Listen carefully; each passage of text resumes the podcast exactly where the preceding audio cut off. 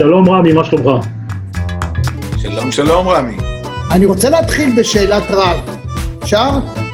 כן. בבקשה. ערב טוב, רמי, פעם ראשונה בחיים שלי בזום. ופתאום אני מדבר איתך, לא חלמתי שאני אדבר איתך. אז אני קודם כל לכבוד, אולי. חוויה לשמוע אותך בכל שידור, כי העברית שלך חג, חגיגה. תודה, חג שמח.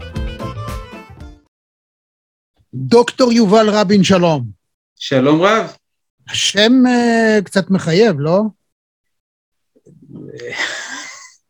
יש עוד כאלה, יש עוד כמוני.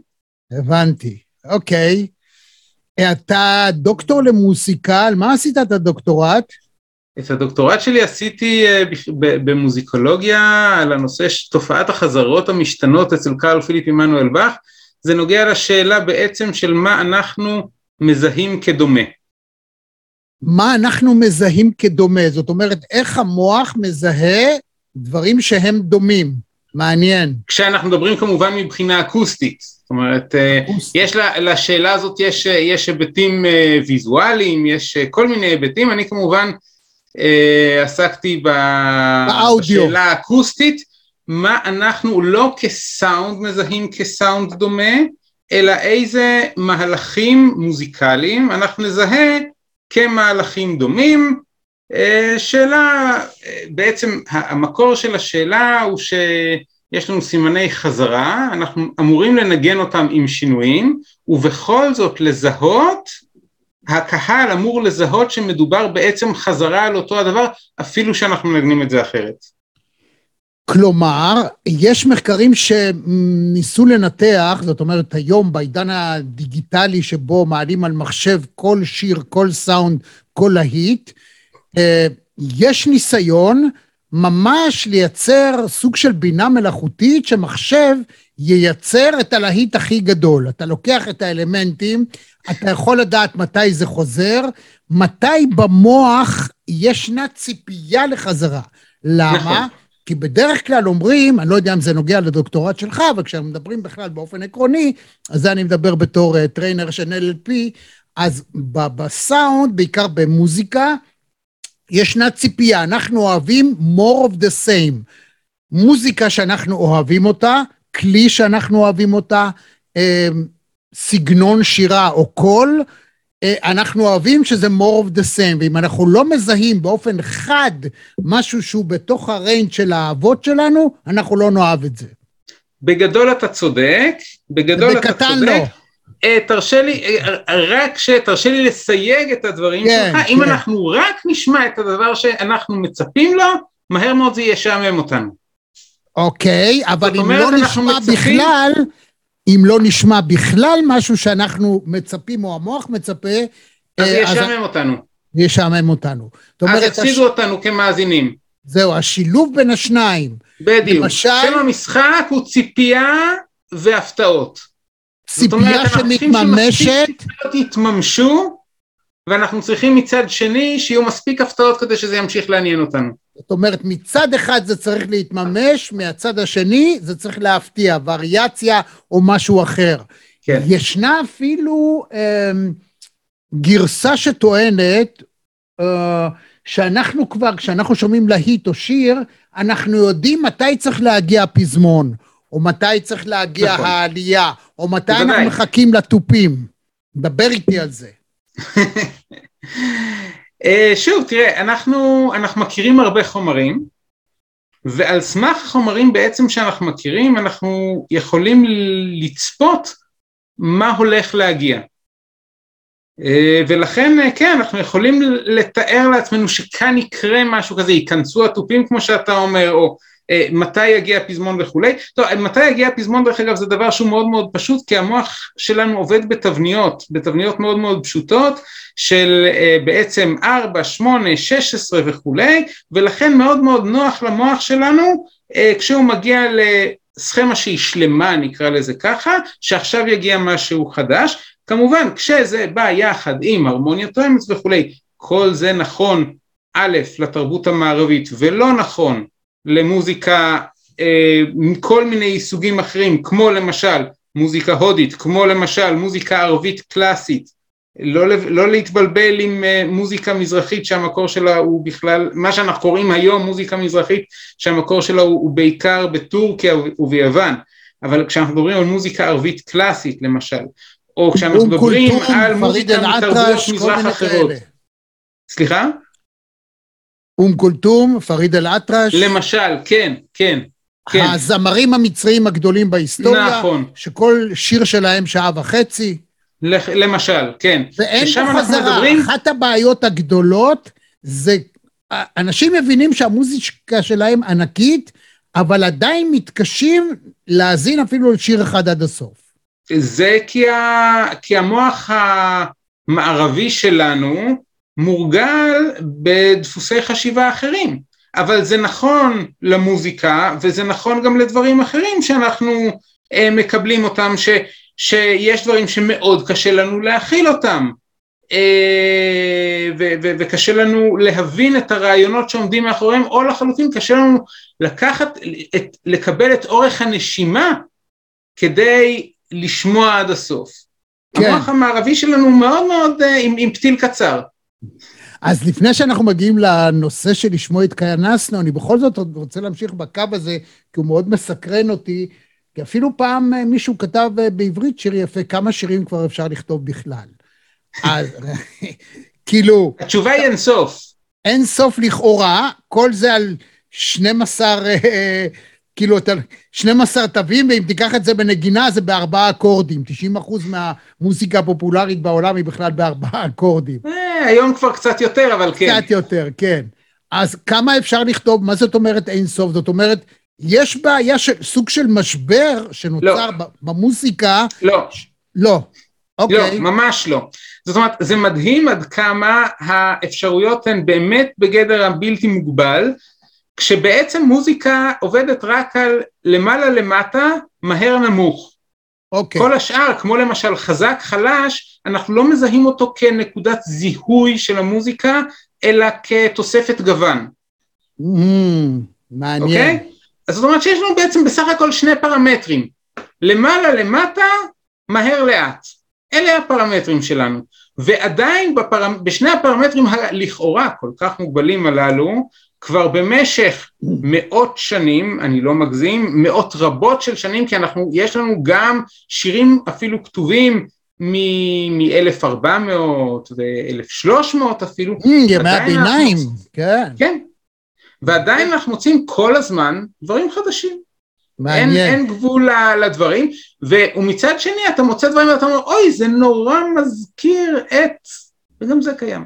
כן, ועל זה תמיד הרי שתמיד שיש איזה להיט גדול וזה, מישהו קם ואומר, זה מועתק ממני, כולל uh, הטענה שהתקווה, המוזיקה של טוב, התקווה. התקווה היא בכלל אה, סיפור, אה, יש עליה שלל סיפורים על התקווה, כי התקווה מבוססת, אה, היא גם, דרך אגב, היא התקבעה כהמנון הלאומי בעצם בצורה מאוד טבעית של שיר עם.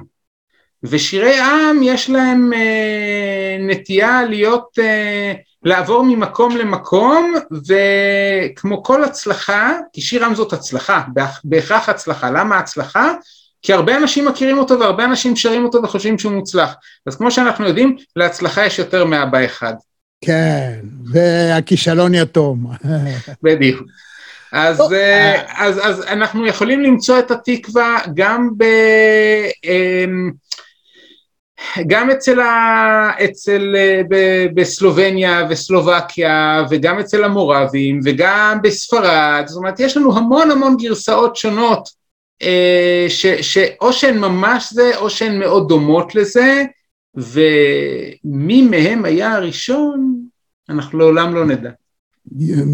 know. ל- לפחות לדעתי אנחנו לעולם לא באמת נדע, והשורה התחתונה אם אתה שואל אותי באמת, זה לא ממש משנה. זה נכון. זה נכון, מפני שהשפעה היא השפעה היא השפעה, אומרים את זה גם על סופרים ואנשים שכותבים, דברים מתקבעים בתודעה שלך ואתה אה, כותב, וכשמדברים על אומנים גדולים, אז אה, שהם יוצרים מוזיקה, אז תמיד אומרים שהם, שהם לא יכתבו יותר מדי אותו דבר, שלא תהיה חזרה. לכן יש את משבר האלבום השני, מה שנקרא. היום כבר אנשים לא יודעים מה זה אלבום שני, כי הם משחררים רק אה, סינגלים, אבל פעם אנשים היו עושים, יושבים שנתיים, שלוש, ועושים תקליט, אלבום, דיסק, עם עשרה, 12 שירים וכדומה, אחר כך היה השני, וזה אומן אה, שהוא מאוד מאוד מצליח, ואז הוא אומר, איך אני עושה עוד אלבום שהוא לא יהיה כמו הראשון?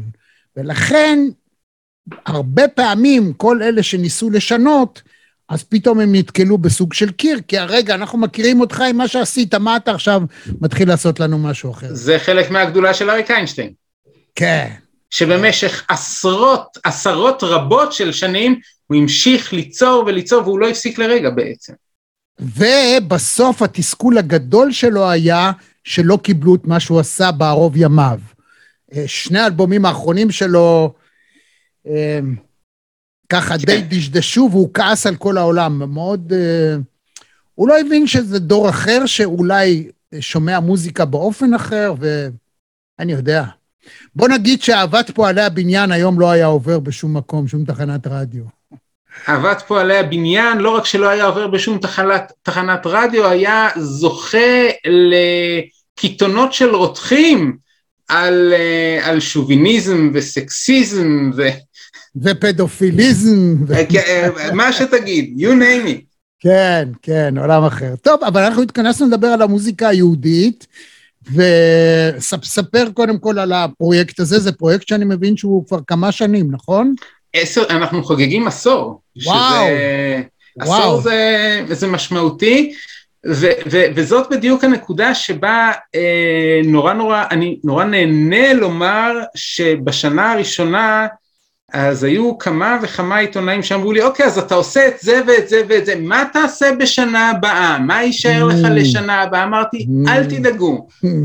ואז בשנה אחר כך, טוב, בסדר, כבר עשית, הרי, זה ייגמר עוד מעט. כן.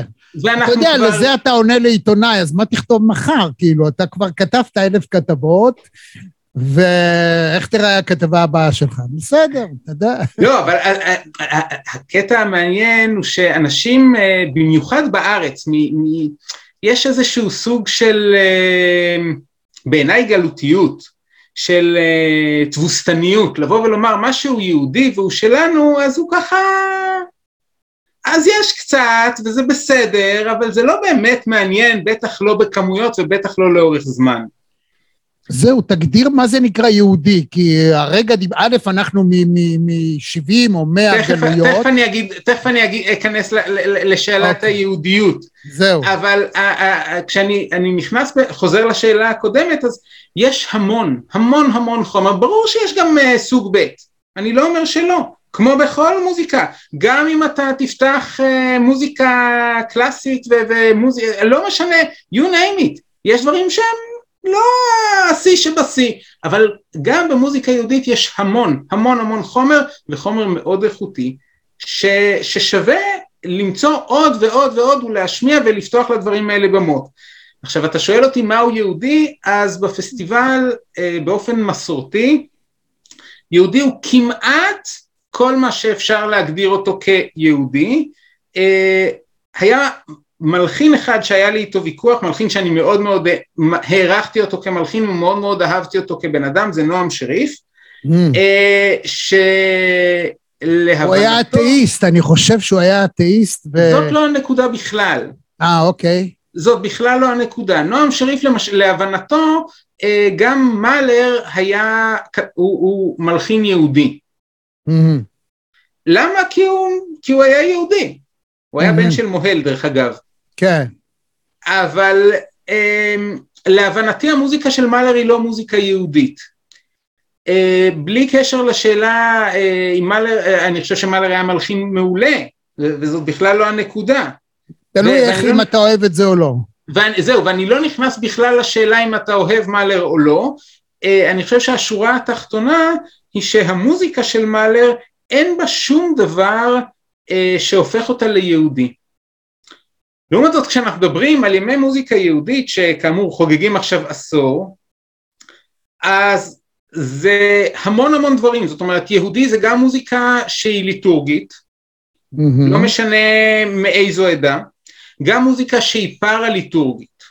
מה זה מוזיקה פארה-ליטורגית? למשל, אה, שירים או מוזיקה שנחגגה, שאושרו, דברים שאושרו בחתונות, Mm, או באירועים כאלה, זה אירועים, זה מוזיקה שהיא לא מוזיקה ליטורגית, היא לא חלק מהתפילה, אבל היא משמשת באירועים שיש להם הקשר דתי. יש מוזיקה שהיא לא זה ולא זה, ובכל זאת כלומר, מוזיקה... אה, נגיד השירים ששרים בליל הסדר?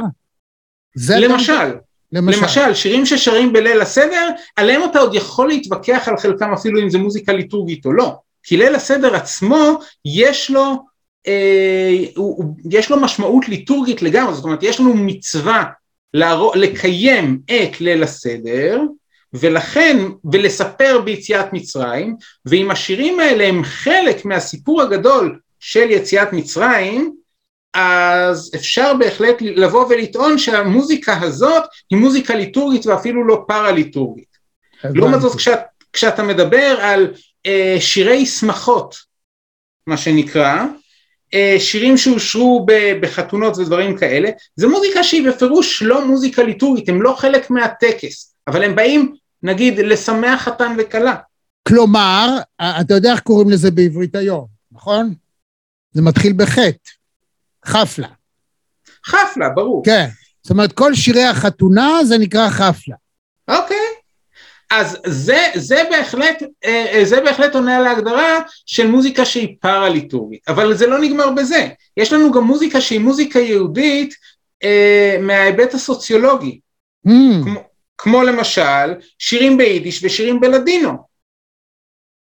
למה אני, יכול, למה זה- אני זה מחליט... יותר אתני, זה כאילו מוצא. זה, נכון, אבל, אבל גם זה מאוד יהודי, זאת אומרת, אי אפשר לבוא ולטעון על שירים ביידיש שהם לא יהודיים.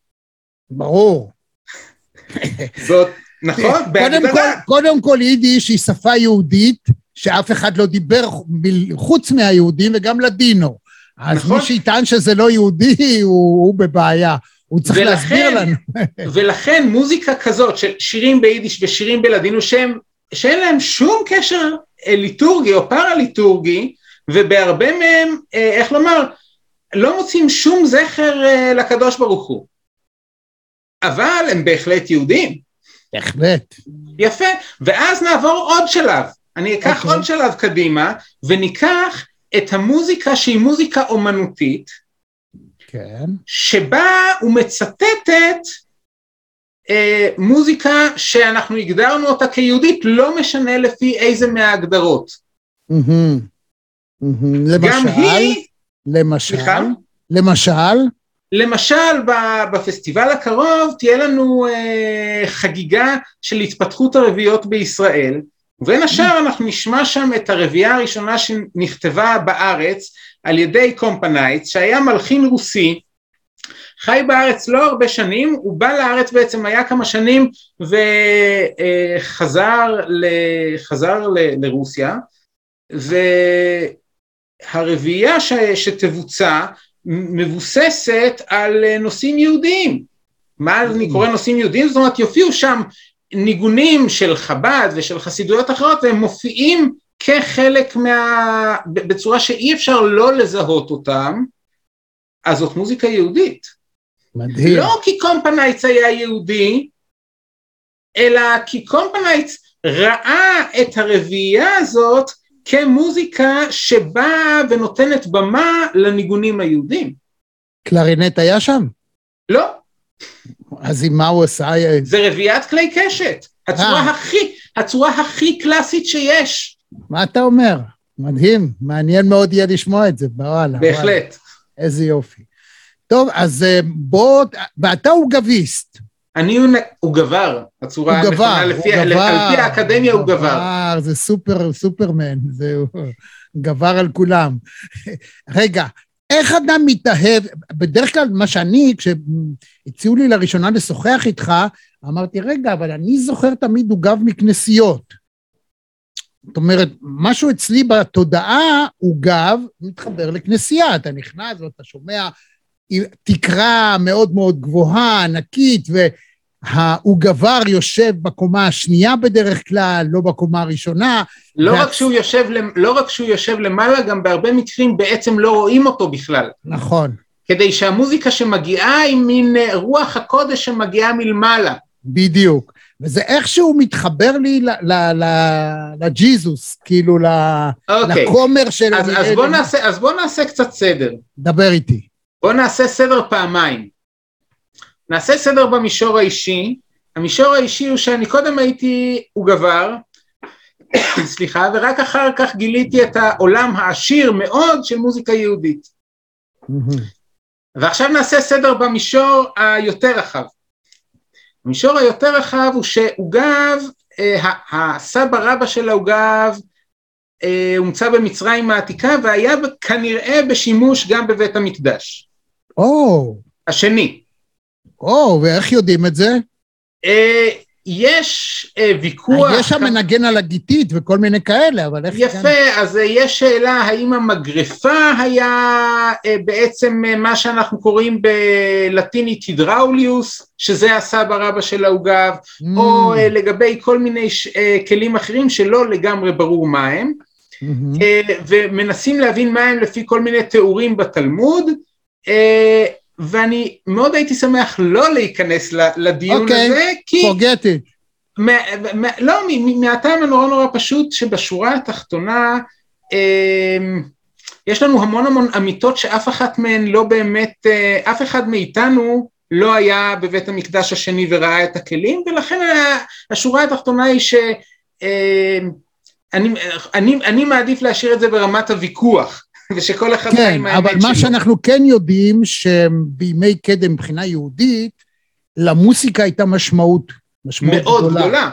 וצריך לה, להדגיש את הנקודה הזאת, אני חושב, אה, בכל פעם שמתחילים לדבר על מוזיקה יהודית, זה להסביר את חשיבותה, ואני חושב, קודם כל שיר השירים, ושלמה המלך וכדומה, ותהילים, אם. תראה, אם אנחנו מסתכל, גם, אם- אנחנו מסתכלים בתהילים, גם אם אנחנו מסתכלים בספרי התנ"ך האחרים, בכל המקומות שבהם מתוארת לנו שמחה גדולה, או עצב גדול, כלי הנגינה והמוזיקה מתוארים שם כחלק מהעניין. אם אנחנו כן. מדברים כבר בשירת הים, עוד לפני, אנחנו כבר בספר בראשית יש לנו, אה, המוזיקה היא תופסת מקום חשוב עם השם שלי, בראשית פרק ד' ושם אחיו יובל, והוא היה אבי כל תופס כינור ועוגב. יש לנו, מתוארים לנו, מתואר, זה, זה ברשימה של הגנאולוגיה של בעלי המקצועות, אז יש החקלאים, ויש חרש נחושת, ויש כלי נגינה, זאת אומרת זה מופיע כאחד המקצועות החשובים שהיו כבר בימי קדם. כשאנחנו מסתכלים על ספר שמות עם יציאת מצרים, שירת הים, אז מרים הנביאה יוצאת בתופים ובמחולות, זאת אומרת כבר שם יש לנו כלים בשביל מה? בשביל לעשות מוזיקה. בשביל, לא, לגרום לאנשים בתודעה שלהם, זאת אומרת, אה, כשאתה יוצא למלחמה, אתה משמיע מוזיקה. זאת אומרת, גם. היא יוצרת, היא יוצרת בתת מודע את אותו דבר שהיום, NLPיסטים, אה, אתה מכניס אנשים לסוג של אקסטזה אפילו, הייתי אומר. אתה, אתה מייצר בקצב מסוים, יכול לשנות את ה-state of mind של אדם. לגמרי. לחלוטין, והוא, עד שהוא לא מכיר את עצמו, או רבותיי, כל מי שהולך לכל מופע רוק או אחר, והוא נמצא באולם, הוא נכנס לתוך הדבר הזה, והוא בעצם אה, סוג של מאופנת.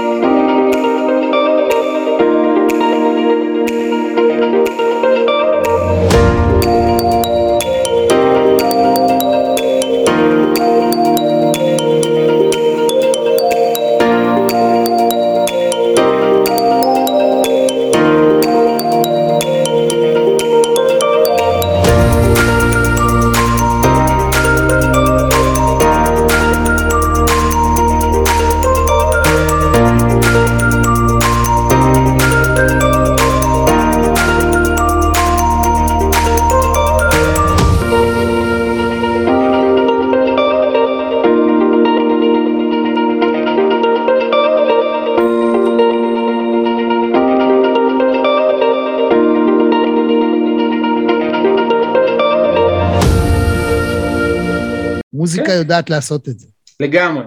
איזה יופי. אז, ו- ו- וככה זה ממשיך, גם כשאנחנו מדברים על, ה- על התהלוכה של דוד, זאת אומרת, יש לנו הרבה מאוד תיאורים במקרא של, אה, של מוזיקה, גם באירועים של שמחה וגם ש- באירועים של עצב.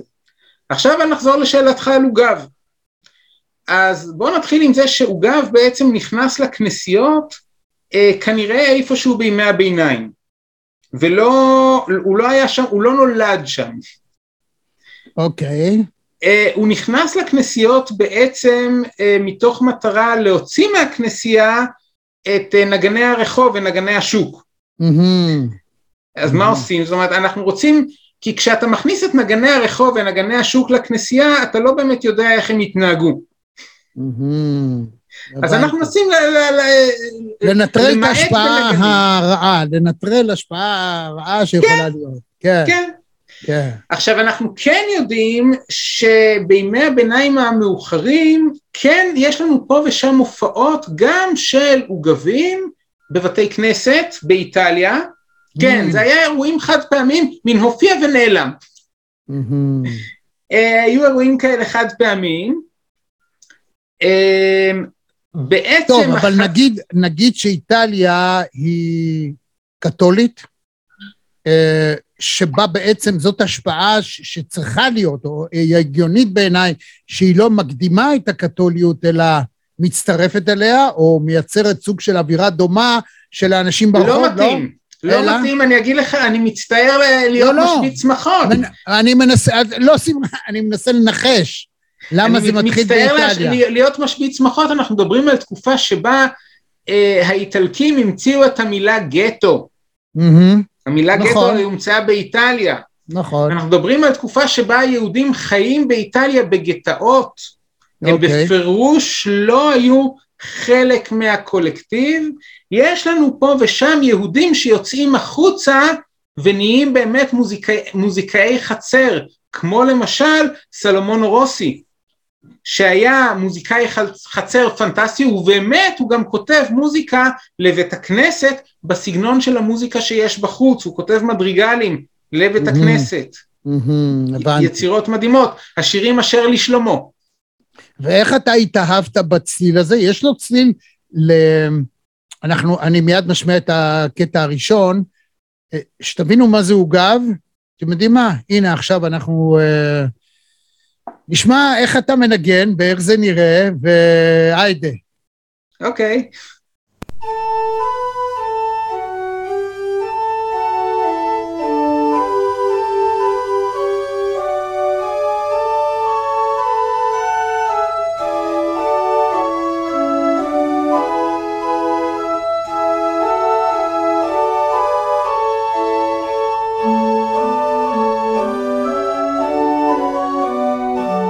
אני רואה שאתה ככה שקוע בתוך הכלי עצמו, אתה לא מסתכל על המצלמה בכלל, ואתה צילמת את זה, אתה צילמת את הדבר הזה. מה, מה עובר לך בראש כשאתה... אין ספק שזה צליל שאנחנו לא מכירים אותו, האוזן קצת קשה לה להתרגל אליו. אוקיי, אז, אז בואו נתחיל מזה שמה שאני מנגן שם, א', אה, אני, זה, זה על העוגב שיש לי בבית. אוקיי. שהוא עוגב דווקא יחסית, ק- הוא עוגב גדול בשביל עוגב בית, אבל עוגב קטן הוא ביחס לעוגב... זעתות, הוא זעתות לעומת מה שאנחנו מדמיינים שזה עוגב בכנסייה. עדיין יש בו אה, קרוב ל-600 חלילים, ו... וואו. וואו, 600 חלילים. כן. זאת אומרת, הכלי, רגע, ספר לי, קודם כל, 570 אם, אם רוצים להיות מדויקים. אז למעשה העוגב הוא מה? הוא כלי נשיפה?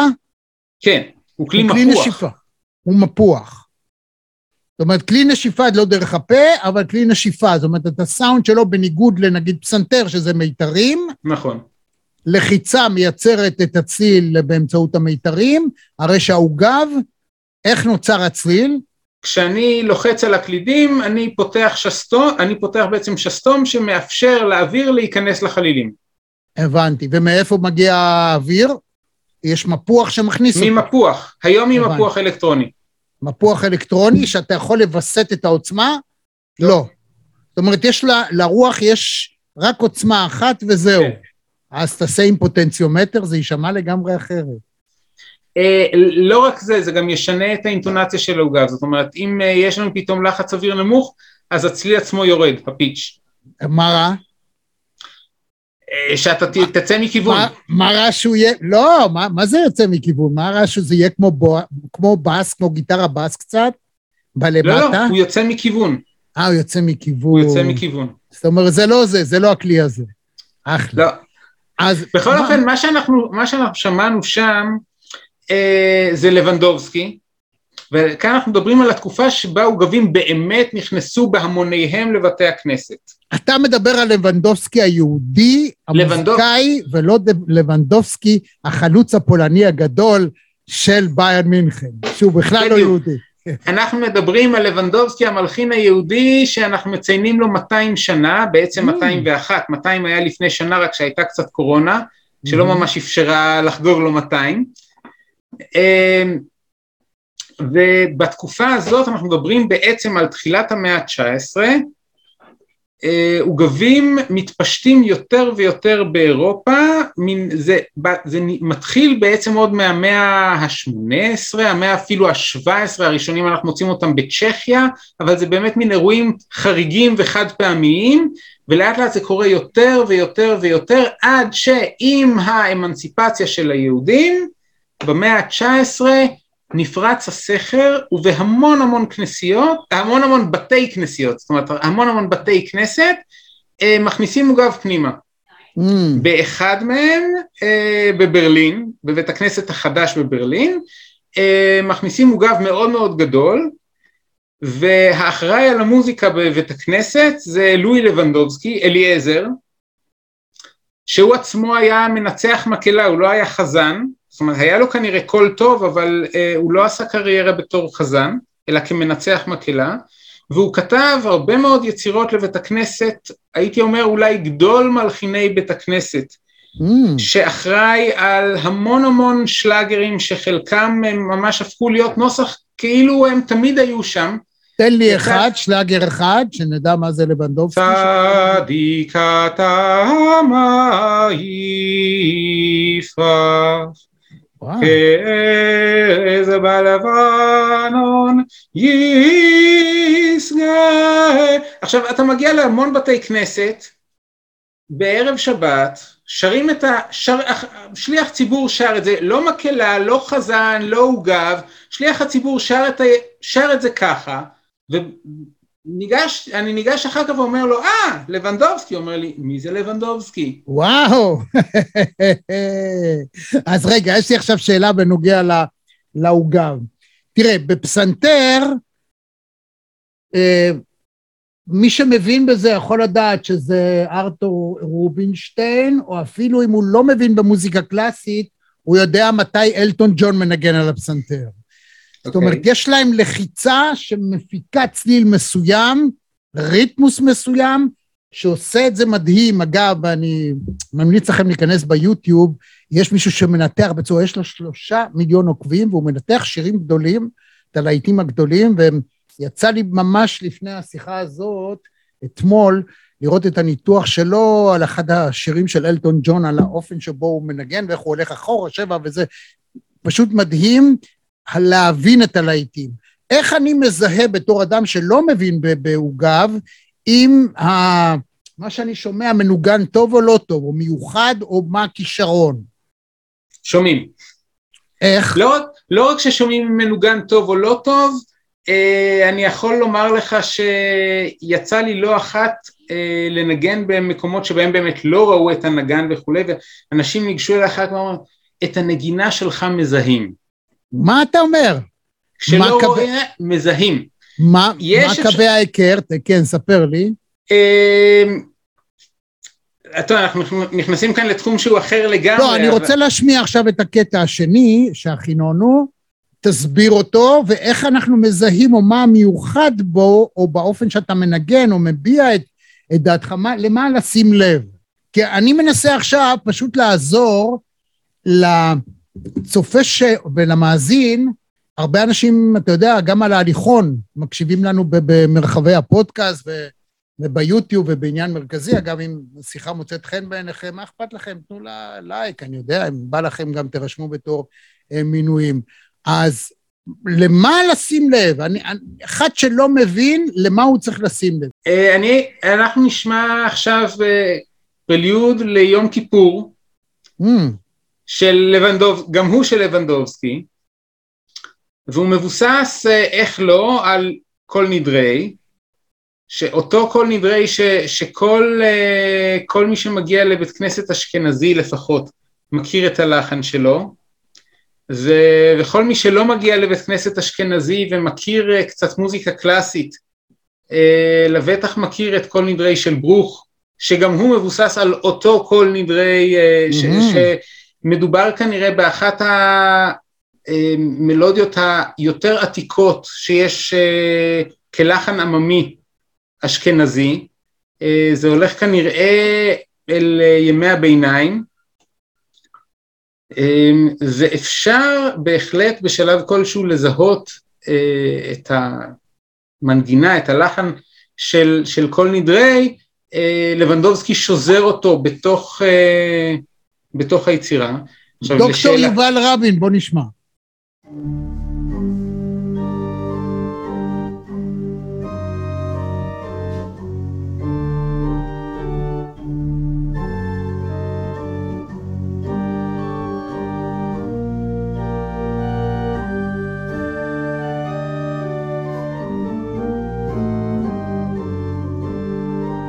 באיזה שלב הדבר הזה אומץ והפך להיות אה, שכיח והגיע לבית הכנסת? זאת אומרת, זה מה קדם למה, אתה מדבר על הלחן של כל נדרי? כן?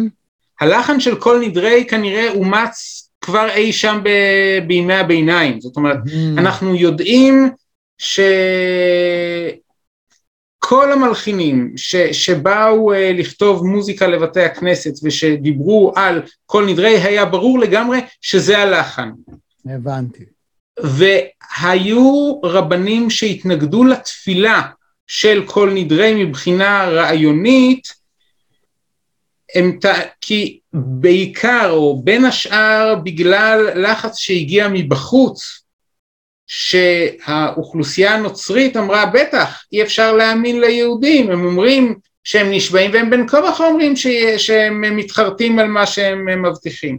מהמם. והיה גם לחץ מבפנים של רבנים שאמרו שזה לא בסדר שאנשים אה, חוש... מקלים ראש בשבועות שלהם ו- וכולי, ולכן התנגדו לזה.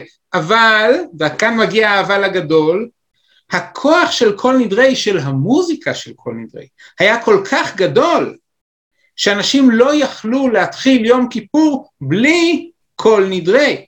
ולכן אפילו בקהילות רפורמיות, כשבאמצע המאה ה-19 באים רבנים ומחליטים לבטל את הטקסט של כל נדרי, אז הם לוקחים את המוזיקה של כל נדרי ומלבישים עליה מילים אחרות. יפה מאוד, מעניין. טוב, תשמע, כל נדרי, אני תמיד זוכר שבבית ספר אה, יסודי למדנו את הסיפור על השריקה בבית הכנסת. שזה בעיניי יותר מהכל מבד... אה, מבטא את ה... א', נגיד מלמעלה שכינה שאתה יכול לדבר איתה בכל שפה, וב', יכולת הביטוי האישית של מישהו שהדבר היחיד שהוא ידע לעשות זה לשרוק. ואני חייב להוסיף לך עוד דבר. הדבר השלישי שזה מוסיף, ש, שזה ממחיש הסיפור הזה, שהכוח נמצא איפה? במוזיקה. נכון, נכון. השריקה הזאת מוזיקה. נכון. שמע, גם הסקורפיונס, כשהסולן, אה, יש לו קטע של שריקה, אז חשבתי שזה מישהו, עד שראיתי את ההופעה, וראיתי שהוא בעצמו עומד ושורק. עכשיו, זה לא פשוט בהופעת רוק, הבן אדם עומד ושורק עושה את זה, הוא כמו גדול. טוב, אז דבר איתי על ה... שוב, על המופע הזה, מי עוד, אה, איפה זה מתקיים, איך זה מתקיים, כל מה שאתה רוצה להגיד עליו. טוב, אז כמו שאמרנו uh, בהתחלה, uh, אנחנו מאוד מאוד רחבים בתפיסה שלנו, וכל מה שהוא מוזיקה יהודית בצורה כזאת או אחרת, נכנס לפסטיבל, ברבות השנים. אי אפשר הכל בכל שנה, uh, ובכל זאת יש לנו לא מעט. יש לנו, הדבר ראשון, הפסטיבל יתקיים בימים שלישי עד חמישי שאחרי שבועות, באוניברסיטת בר אילן בחוג למוזיקה, מהמם. uh, בניין 1005, למי ש... מה, יש אלף וארבע לפניו? בניינים? לא. אני לא- לא- מצוי- לא עד כמה לא, זוכר. לא, לא, לא. זה לא שיש אלף וארבעה בניינים, אבל... אני אה, צוחק. זה בסדר. אוקיי. אמ, זה לא קומות במעלית. הפסטיבל יתקיים שם, וכן חשוב לי לומר שהפסטיבל יתקיים גם באופן מקוון, בשידור חי, זאת אומרת, מי שרחוק לו להגיע, אה, מסובך לו להגיע, יכול אה, לקבל קישור והצפייה ברשת היא בחינם, לא רגע. מה, הצפייה, אבל איך ההאזנה? זאת אומרת, איך אתה מייצר את הסאונד הנכון? יש לי סאונד. יש... תראה, אני לא יכול, אני לא יכול לגרום שאצלך בבית הדברים יישמעו כמו שהם יישמעו בחי. זה ברור. אני ממליץ יותר מהכל לקחת שלושה ימים של חופשה, להגיע, אה, לפנות את הזמן ולהגיע לאזור של בר אילן, שלושה ערבים להגיע לבר אילן, כל ערב יש שני קונצרטים, גם סדנאות וגם הרצאות. מדהים.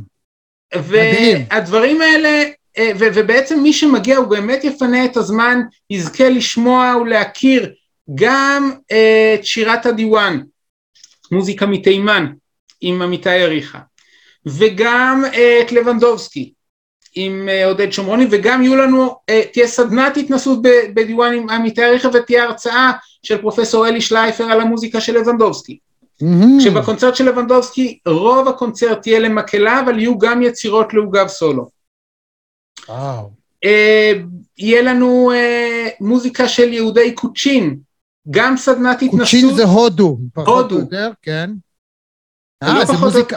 לא, אה, לא כולם יודעים, כן? אבל הייתה תקופה בשנות ה-70, נדמה לי, שהגיעה קהילה גדולה מקוצ'ין, שהוכרה כיהודים, ומאז מחכים מיליוני הודים שרוצים שאנחנו נכיר בהם, וזה לא קורה, כי, כי זה לא בעיה מהודו להביא לפה 20-30 מיליון בשבועיים. קצת בעיה של דיור, אבל לא נהיה קטנים. כן. אז אוקיי. יהודי קוצ'ין יש להם אה, מסורת דווקא מאוד מאוד אה, ארוכה אה, של, של, של יהדות, וגם על מה הם מנגנים? על איזה סוג של כלי מיתר? על כלים הודים, הודים. כלים הודים, הסיטר. כן, Mm. יש, כן. כן.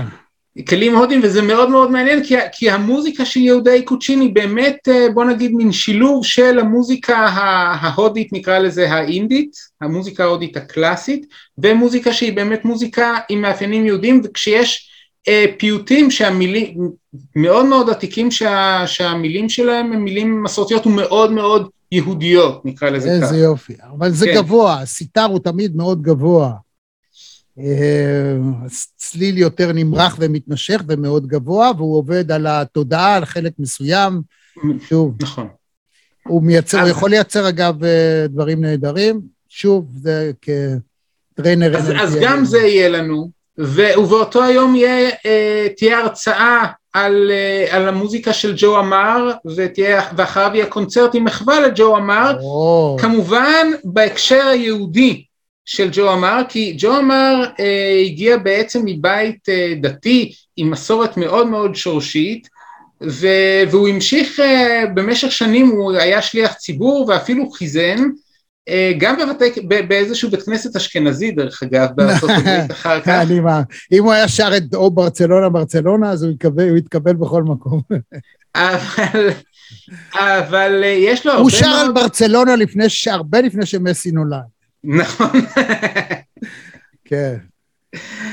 אמ, ויש, אה, ויש לו הרבה מאוד שירים שהוא שר והקליט שהם אה, שירים אה, יהודים עם, עם, עם תוכן מאוד מאוד יהודי ברור, אז מי ישיר את השירים? מי ישיר את חי השירים? קורקוס, Mm, חי קורקוס עם אנסמבל של נגנים, מעניין. אה, ו- וביום השלישי, ביום השלישי יש לנו, אה, אנחנו נחתום את הפסטיבל עם הרצאה על, כשעל, על, על שירי לדינו כש, כשנפגשו עם העברית, ועם קונצרט של לדינו אה, עם יונית שקד גולן, שתשיר אה, שירי לדינו, כש, כשהלדינו פגש את העברית, זאת אומרת יש לנו Mhm. המון המון שירי לדינו שיש להם או תרגומים לעברית או גרסאות לעברית שאינם תרגומים. אז בוא ניתן את הכבוד ליורם גאון, שהוא זה הצליח אה, להפוך את שירת הלדינו לפופולרית בתקופה מסוימת, ואברטור, אני יודע. כן? כאילו, אבל ובאותו היום לפני הקונצרט של הלדינו, זה אני שכחתי לציין, תהיה לנו אה, גם סדנה של ניגוני חב"ד, שזה עולם ומלואו, mm, וגם הרצאה של דוקטור אלון שב על הרביעייה הראשונה בארץ, הרביעייה של קומפנית, שבעצם התווים שלה עבדו, והוא שחזר את התווים מתוך הקלטה שכן נמצאה בארכיון הלאומי. מעניין. ואחר כך תהיה, אה, יהיה קונצרט עם רביעיית כרמל, עם, אה, של התפתחות הרביעיות בארץ, אז תהיה הרביעייה של קומפנית והרביעייה הראשונה של פאול בן חיים, ואחר כך באמת של נועם שריף שהיה תלמיד של בן חיים, זאת אומרת יש לנו ממש אה, השתלשלות של, ה. של הדברים בארץ, הזכרת, הזכרת את חב"ד, ואני לא יכול שלא להזכיר את העובדה שאם יש משהו אמ, פחות ממכובד, זה האופן שבו אה, הם מפיצים את המוסיקה שלהם. זאת אומרת, שמים רמקולים, בוסטרים גדולים על מכוניות. אני, אתה מבלבל בין חב"ד ובין אה, ברסלב, אה, זה, זה לא אלה. אז אלה שעושים את זה, הם, הם מה זה מעצבנים אותי? כי הסאונד הוא נורא, המוזיקה היא מצוינת, אבל אתה מעבר למה... זה הופך להיות distorted, אבל distorted לא כמו של רוק כבד, נכון, אלא distorted מפריע, distorted כזה שמייצר אנטי, distort וגם- disturb, בדיוק, בדיוק, distort disturb. אז זה הברסלבים, סליחה, לא, לא חב"ד, הברסלבים האלה. אם מישהו יכול להגיד להם, מישהו שמבין במוזיקה, תנגנו, תעשו, תפיצו, אבל תורידו ווליום בשליש, ומי שיהיה בקרבת העניין הזה, הוא יוכל לשמוע. יוכל ולא- ליהנות. יוכל ליהנות. אז אה, חבר'ה, אז זהו, בחסידות חב"ד גם יש מקום מאוד מאוד חשוב לניגונים, אה, ומתוך תפיסה של הניגון יש המון המון כוח. אה, כמו שאמרת קודם, יש לו כוח עלינו כבני אדם מבחינת מה שזה יכול לשנות בנו, ויש לזה כוח שזה עוזר לנו להתקרב לעולמות גבוהים יותר. יפה, משהו מדהים. אז אני באמת, באמת, באמת, דוקטור רבין, אומר לך, יובל רבין, שזה עשור למשהו שהוא ענק, צריך להפיץ אותו, צריך לגרום לאנשים להגיע. אגב, יש שם חנייה, כי זה בבר אילן לא פשוט לחנות. החנייה, אני חושב שהחנייה היא מחוץ לקמפוס, יש כמה מגרשי חנייה מחוץ לקמפוס, ויש אה, הסעות בתוך הקמפוס. זהו, אז כדאי, ב... אנחנו ניתן אה, למטה לינק איך מגיעים וקוראים את כל הפרטים. אני חושב שענייני ההסעה הם יהיו משמעותיים. זאת אומרת, אם, אם ת, תייצרו מצב שזה יהיה קל להגיע, יגיעו הרבה יותר אנשים. אבל בעידן שגם ההגעה בכביש 4 לא פשוטה לבר אילן, כידוע, כי איכשהו דחפו את זה בתוך, אתה, אתה יוצא מכביש 4, המקום הזה הכי מעצבן.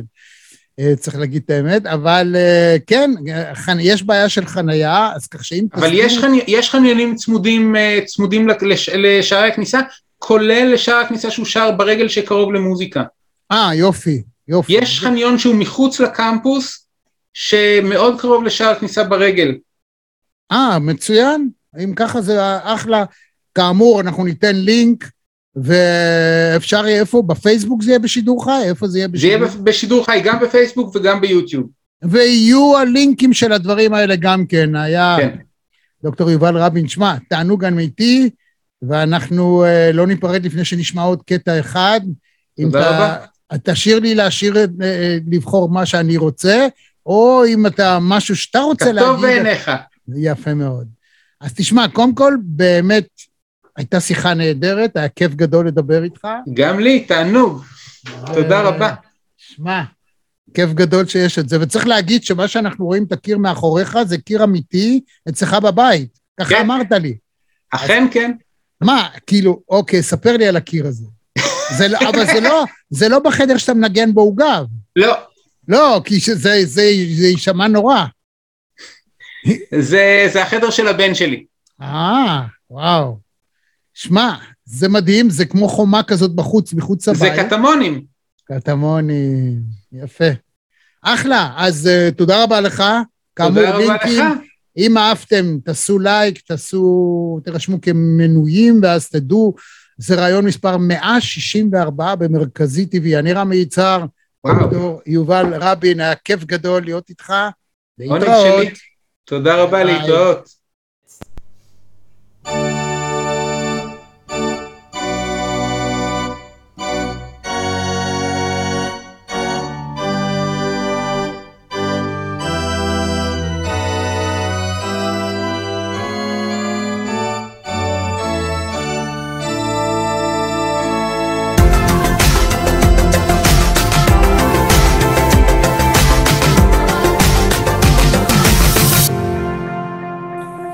כאן מהדורה נוספת של מרכזי TV. אם היה לכם כיף, אם נהניתם, אנא לחצו לייק וגם על הפעמון כדי לקבל רמז על המפגש הבא שלנו. אני רמי יצהר, להתראות.